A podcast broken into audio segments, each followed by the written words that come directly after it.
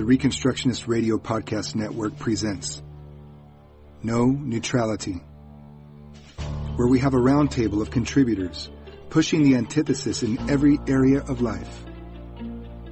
From family to government, apologetics to homeschooling, being a wife and a mother, a husband, a father, single, widow, business owner, or employee.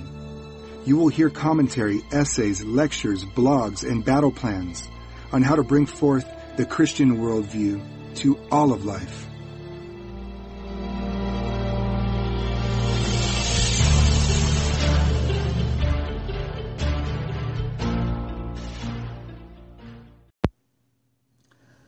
In those days, John the Baptist came preaching in the wilderness of Judea and saying, Repent, for the kingdom of heaven is at hand.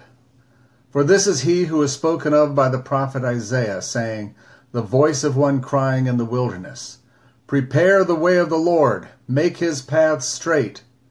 Now John himself was clothed in camel's hair, with a leather belt around his waist. His food was locust and wild honey. Then Jerusalem, all Judea, and all the region around the Jordan went out to him, and were baptized by him in the Jordan, confessing their sins. Lord, open our hearts, please. John comes out of the desert. We're told in Luke 3 that John didn't just appear in the wilderness one day, but that seemed to be where his native element was. The word of the Lord came to John, son of Zebedee, in the wilderness. It's where he was. Why was he there? This is the question I'm going to be asking throughout the text the entire morning. In those days, John the Baptist came preaching in the wilderness of Judea. What was he doing there? There's no getting away from it. He describes himself as, For this is he who was spoken of by the prophet Isaiah, saying, The voice of one crying in the wilderness, Prepare the way of the Lord, make his path straight.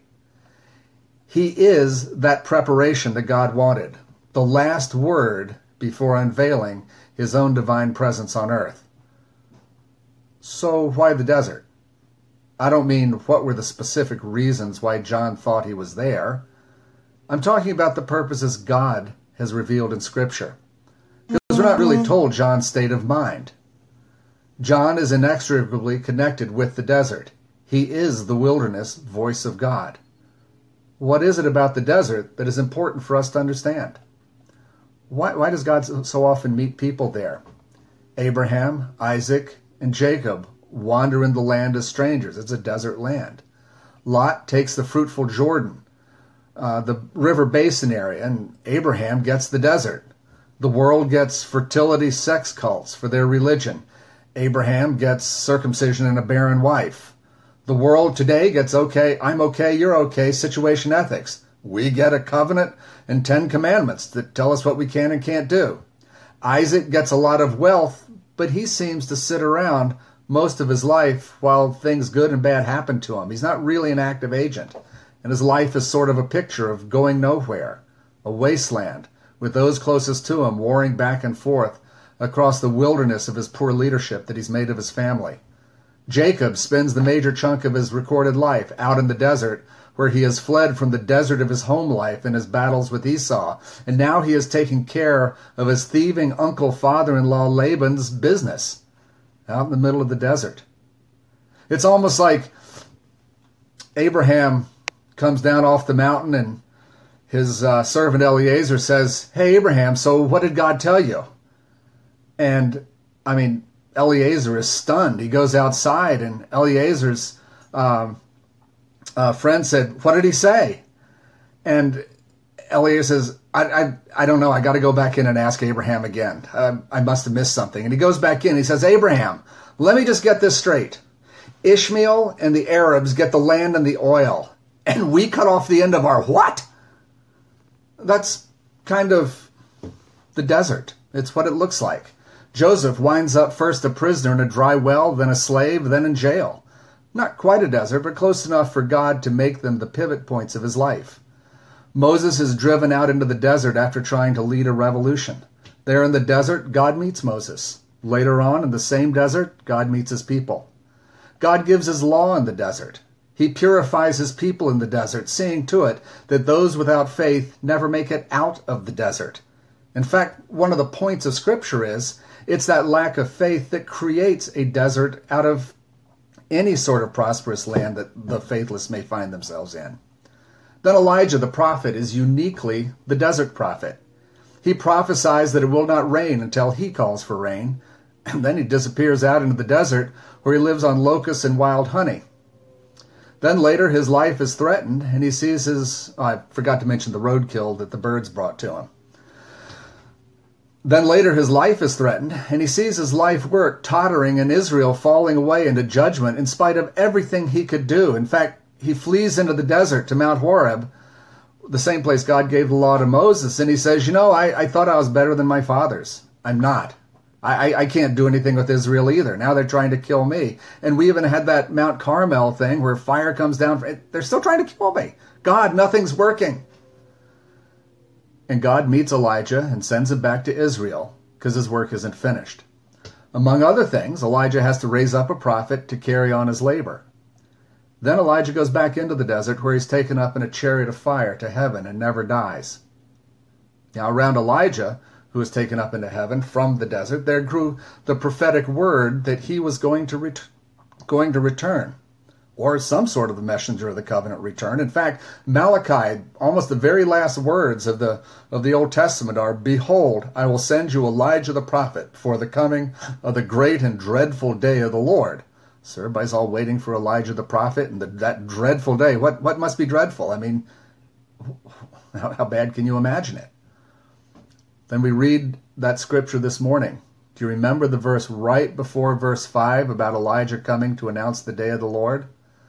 That's right. Back in Malachi, right before the verse that uh, is is, a quoted in connection with John the Baptist, Malachi says, Remember the law of Moses my servant, which I commanded him in Horeb for all Israel, with the statutes and judgments. God links these to the major desert prophets and experiences of Israel together, and later in the ministry of Christ. When two figures from the Old Covenant come to speak with Christ on the Mount of Transfiguration, it's Moses and Elijah. This link up in John's life and persona is no accident. He comes like Elijah to call Israel back to the straight paths of God's law. Out of the desert comes the one who does more than merely announcing the beginning of the work of his son Jesus Christ. John's task is to prepare the way of the Lord, to make his path straight. He was to create the environment in which the saving work of God could be announced. He was to be a transformer of the desert, beginning the work of the one God was sending to transform the entire earth, which had become a desert. And just so you wouldn't miss the link with Elijah, John is one of the five people, excluding angelic beings, whose clothes are described in the Bible. First, of course, is Adam, who attempted to cover his sin with fig leaves, prefiguring all of man's pathetic earthly attempts to make themselves fit for God's presence. The second was the high priest, whose clothing was more than just the necessary coverings, like the stuff that God gave to Adam, the skins. Uh, they were given underwear to cover themselves. That did the job. By the way, just as an aside, this is the first mention in history of the wearing of underwear.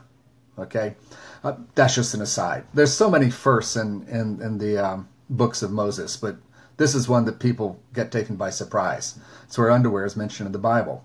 But the reason they were clothed, forget the underwear, the reason they were clothed was to display the splendor of heaven itself patterned after the glorious visible manifestation of the Spirit of God in the clouds of glory. They are to be visible manifestations of that glory Spirit of God, the Shekinah. Christ brings the clothing of mankind's two defining priests, Adam and the high priest, into fulfillment. Not only are we told that Jesus wore a seamless garment, we're told that his clothes that he clothes us in a seamless garment of righteousness that covers us in his accepting love, and in the end entirely does away with our sin, giving us new, how do you say it, glad rags, party clothes. Remember the people who came into the party without their clothing? They were thrown out. Jesus Christ clothes us in his righteousness, uniting us into a seamless body, clothed with him where our full individuality and our full mm-hmm. incorporation into his body is a mystery made complete but it's not explained, it's just made complete. Paul speaks not only of being clothed with Christ's righteousness when he dies, but also after death, before the resurrection, Christ somehow becomes the replacement for a time of our physical body. And Paul speaks of that. Nobody really understands it. Paul didn't say a whole lot about it, but it's in there. And between Adam and Christ, we have Elijah and John, two men whose clothing and diet indicates that they were still men of the desert. Now, John himself was clothed in camel's hair with a leather belt around his waist. His food was locust and wild uh, honey. Inescapably, anybody reading that says, oh my gosh, it's Elijah. The biggest part of that environment John was given to recreate into a proper receiving room for Christ was the desert. So, okay. Why a desert? Could it be that the desert is the place that the earth becomes where men rebel against God? As men measure what they think that rebelling against God will profit them against the profit of obedience to God, they think, you know, that Jordan River plain sure looks green. Those cities of Sodom and Gomorrah sure look rich and prosperous and full of advantage. And Lot moves into profitable Sodom. Go to the Jordan plain today it's a symbol of everlasting sterility and death. It's even called the Dead Sea. The surrounding tribes first fought over the wells that Abraham dug and finally just filled them up, turning the land back into a desert. Jacob runs to Laban to escape his murdering brother and finds that things get even worse as his life becomes a desert out in the wilderness, taking care of someone else's sheep and he realizes the desert he had made of the promises of God to him, even though Esau was cut out of them. Jacob had no clue of what to do with them or even how to get back to them. His home and now his new life had become a desert. Moses, to his credit, recognized that Egypt was the real desert, and he fled it for the mere literal desert, preferring to be identified with God's people rather than to live in the luxury of sin. There wasn't much hope out in the desert, but it beat what it would take to be in Egypt. God's people finally were willing to join him there. They had to be driven out with a mighty hand. And from the desert they were introduced into the garden of God, the land flowing with milk and honey. The land they had been kicked out of when Adam and Eve were sent forth from the garden and an angel with a sword. The sword is the bearing of the sword is not without significance. The angel with the sword kept them from getting back in. And once in the land, God's people began thinking that all those other religions sure made sense and were very, very interesting.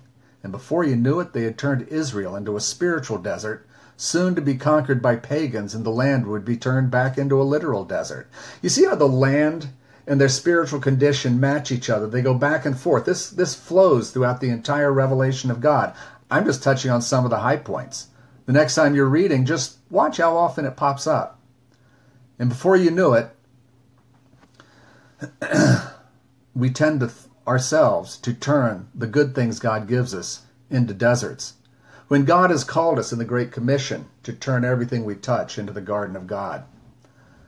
Why does God meet his people and his prophets in the desert? Why the desert? Because the desert is what God transforms into a garden. Isaiah tells us that the desert shall rejoice and blossom like the rose in connection with Messiah. The first Adam starts off in a wonderful garden, which was contrasted with the wilderness of the rest of the earth. It was the be the pattern for the whole earth, the transformation and blossoming of that wilderness. But through sin and rebellion, he turns it into a desert. The second Adam starts off in a desert and turns it into a garden. Matthew and Mark and Luke tell us that Jesus, in his last moments before his arrest, was in Gethsemane, struggling with God, wrestling with God over his coming exodus. John, however, adds the note that Gethsemane, where Jesus strove with God before going to the cross, for us, was a garden. It's the beginning of that work. It's the stepping back into the garden. John knew perfectly well what the symbolism was of the fact that Jesus was praying in the garden. The saving work of God is to establish a garden city whose builder and maker is God. The garden city of Babylon, for instance, only apes the glory of God's heavenly city.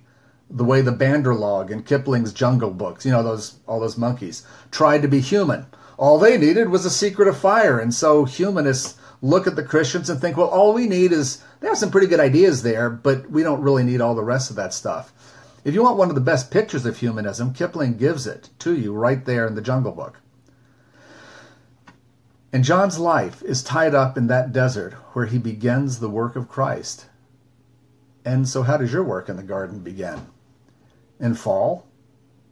In fact, right, uh, the reason I'm thinking about the garden is right after this, I'm going to be going into my own garden out here and uh, digging it up. In the fall, after harvesting, you let it sit for the season, stripped of the dead plants that grew there, perhaps covered, lying and, flat, and, and fallow.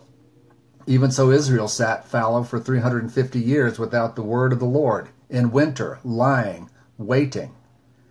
And then the first thing we do is plow the land to prepare it. And so John walked out into the desert and began plowing and saying, Repent, for the kingdom of God is at hand. All movements of God begin with this word. The, the message of the gospel begins with this word, not a comfortable word. It implies what you know in your heart and desperately hide from everyone. Something is terribly wrong. And here comes God and says, You, you are terribly wrong. It doesn't have to be this way, though. Repent. That's why it's good news. He's done something about it. But he can't do something about what hasn't been repented. The wilderness is not God's ideal plan for our lives. This is this is really something I want you to get. It's funny how some Christians make an ideal out of the desert simply because God meets people there in the desert. There's a whole movement in America today which is back to the small farm and, and, and it's sort of back to the desert, as if there's some advantage to being in a sterile wilderness, just you against the elements. And how many times do you hear Christians longing for the return of some sort of a anti-Christian despotism like communism or Hitler, where we can really show that we have faith like all those men of faith? It's sort of like seeking the advantage of castration God forbids such foolish daydreams. It becomes in romantic Christian thought the ideal place where we can meet God alone and unbothered by the material world, like children, jobs, houses, politics, community demands, uh, the Federal Reserve, you name it. Well, it is not wrong to get alone with God. But the ideal that I just gave you, which so many Christians espouse and long for, really is, is, is, is more the province of Buddhism and Hinduism that makes this aloneness a barren ideal. Buddhist meditation is world denying, that eightfold path or fourfold, depending on which branch of Buddhism you're in. That path to nirvana is, is a path to nothingness. It, it, it starts by saying what's important is, is to, to realize that the reason there's pain in the world is because everything is differentiated. You can see the differences in everything. And the way to achieve healing from that pain is by to achieve a state of mind which is nothingness or everythingness, and everythingness and nothingness become the same thing for them. This isn't Christianity. This isn't the idealization of the desert and then through meditation, the making of the desert into a zero. Talk about ultimate sterility. Christian meditation is world affirming, it's world transforming. The Psalms touch on all of creation, transforming it into what God intended cursing the desert we have transformed it into. In almost every psalm, you'll find that curse of the desert. No, don't long for a return to the desert. Long for the transformation of the world you're a part of into the garden of God and, and start plowing. The desert, the places, the desert, the wild places, are not what God wants us to preserve as a wilderness. It is the place that God wants to transform into a proper meeting place like Eden like the city of God at the end of the book of Revelation that he intended the entire earth to be. God's goal for all of history is is not a untouched wilderness. It's not a nice little garden where Adam and Eve got started. It's it's it's this giant city, 1500 miles across, 1500 miles up, 1500 miles deep. It's the city of God that whose builder and maker is God coming down out of heaven.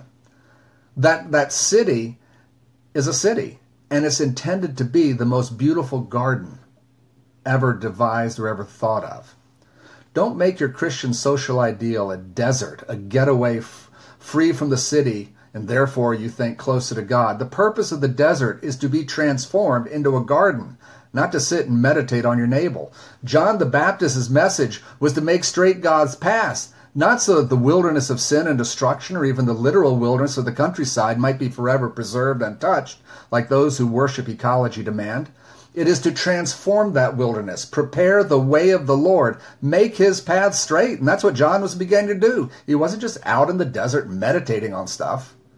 So if you feel like you're in, in something of a desert right now, it's both bad news and good news. It's bad news because it probably means that God's opinion, sterile nothingness, is about all you can handle.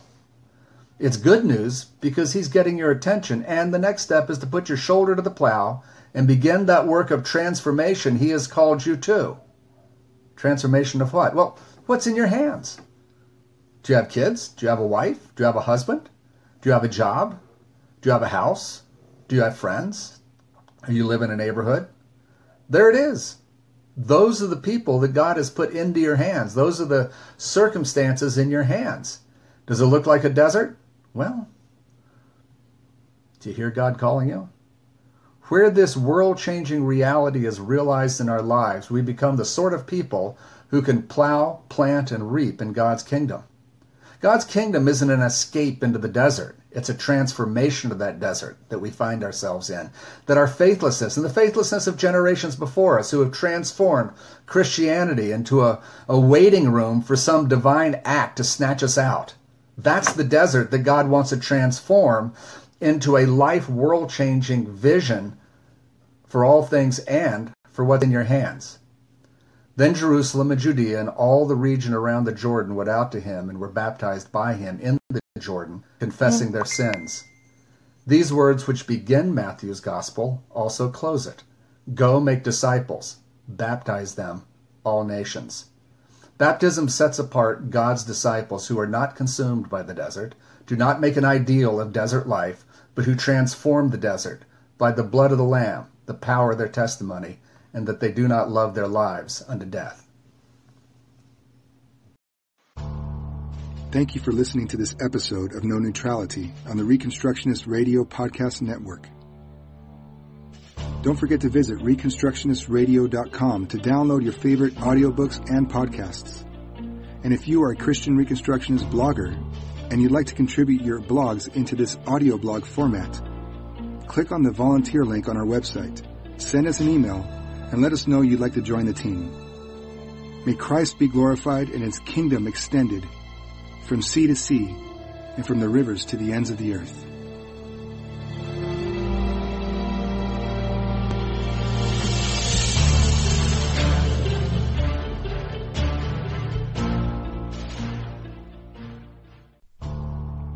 The Reconstructionist Radio Podcast Network brings to you a complete lineup of podcasts where you will hear practical and tactical theology our desire is not simply that you consume our shows, but that you also live out your faith in every area of life.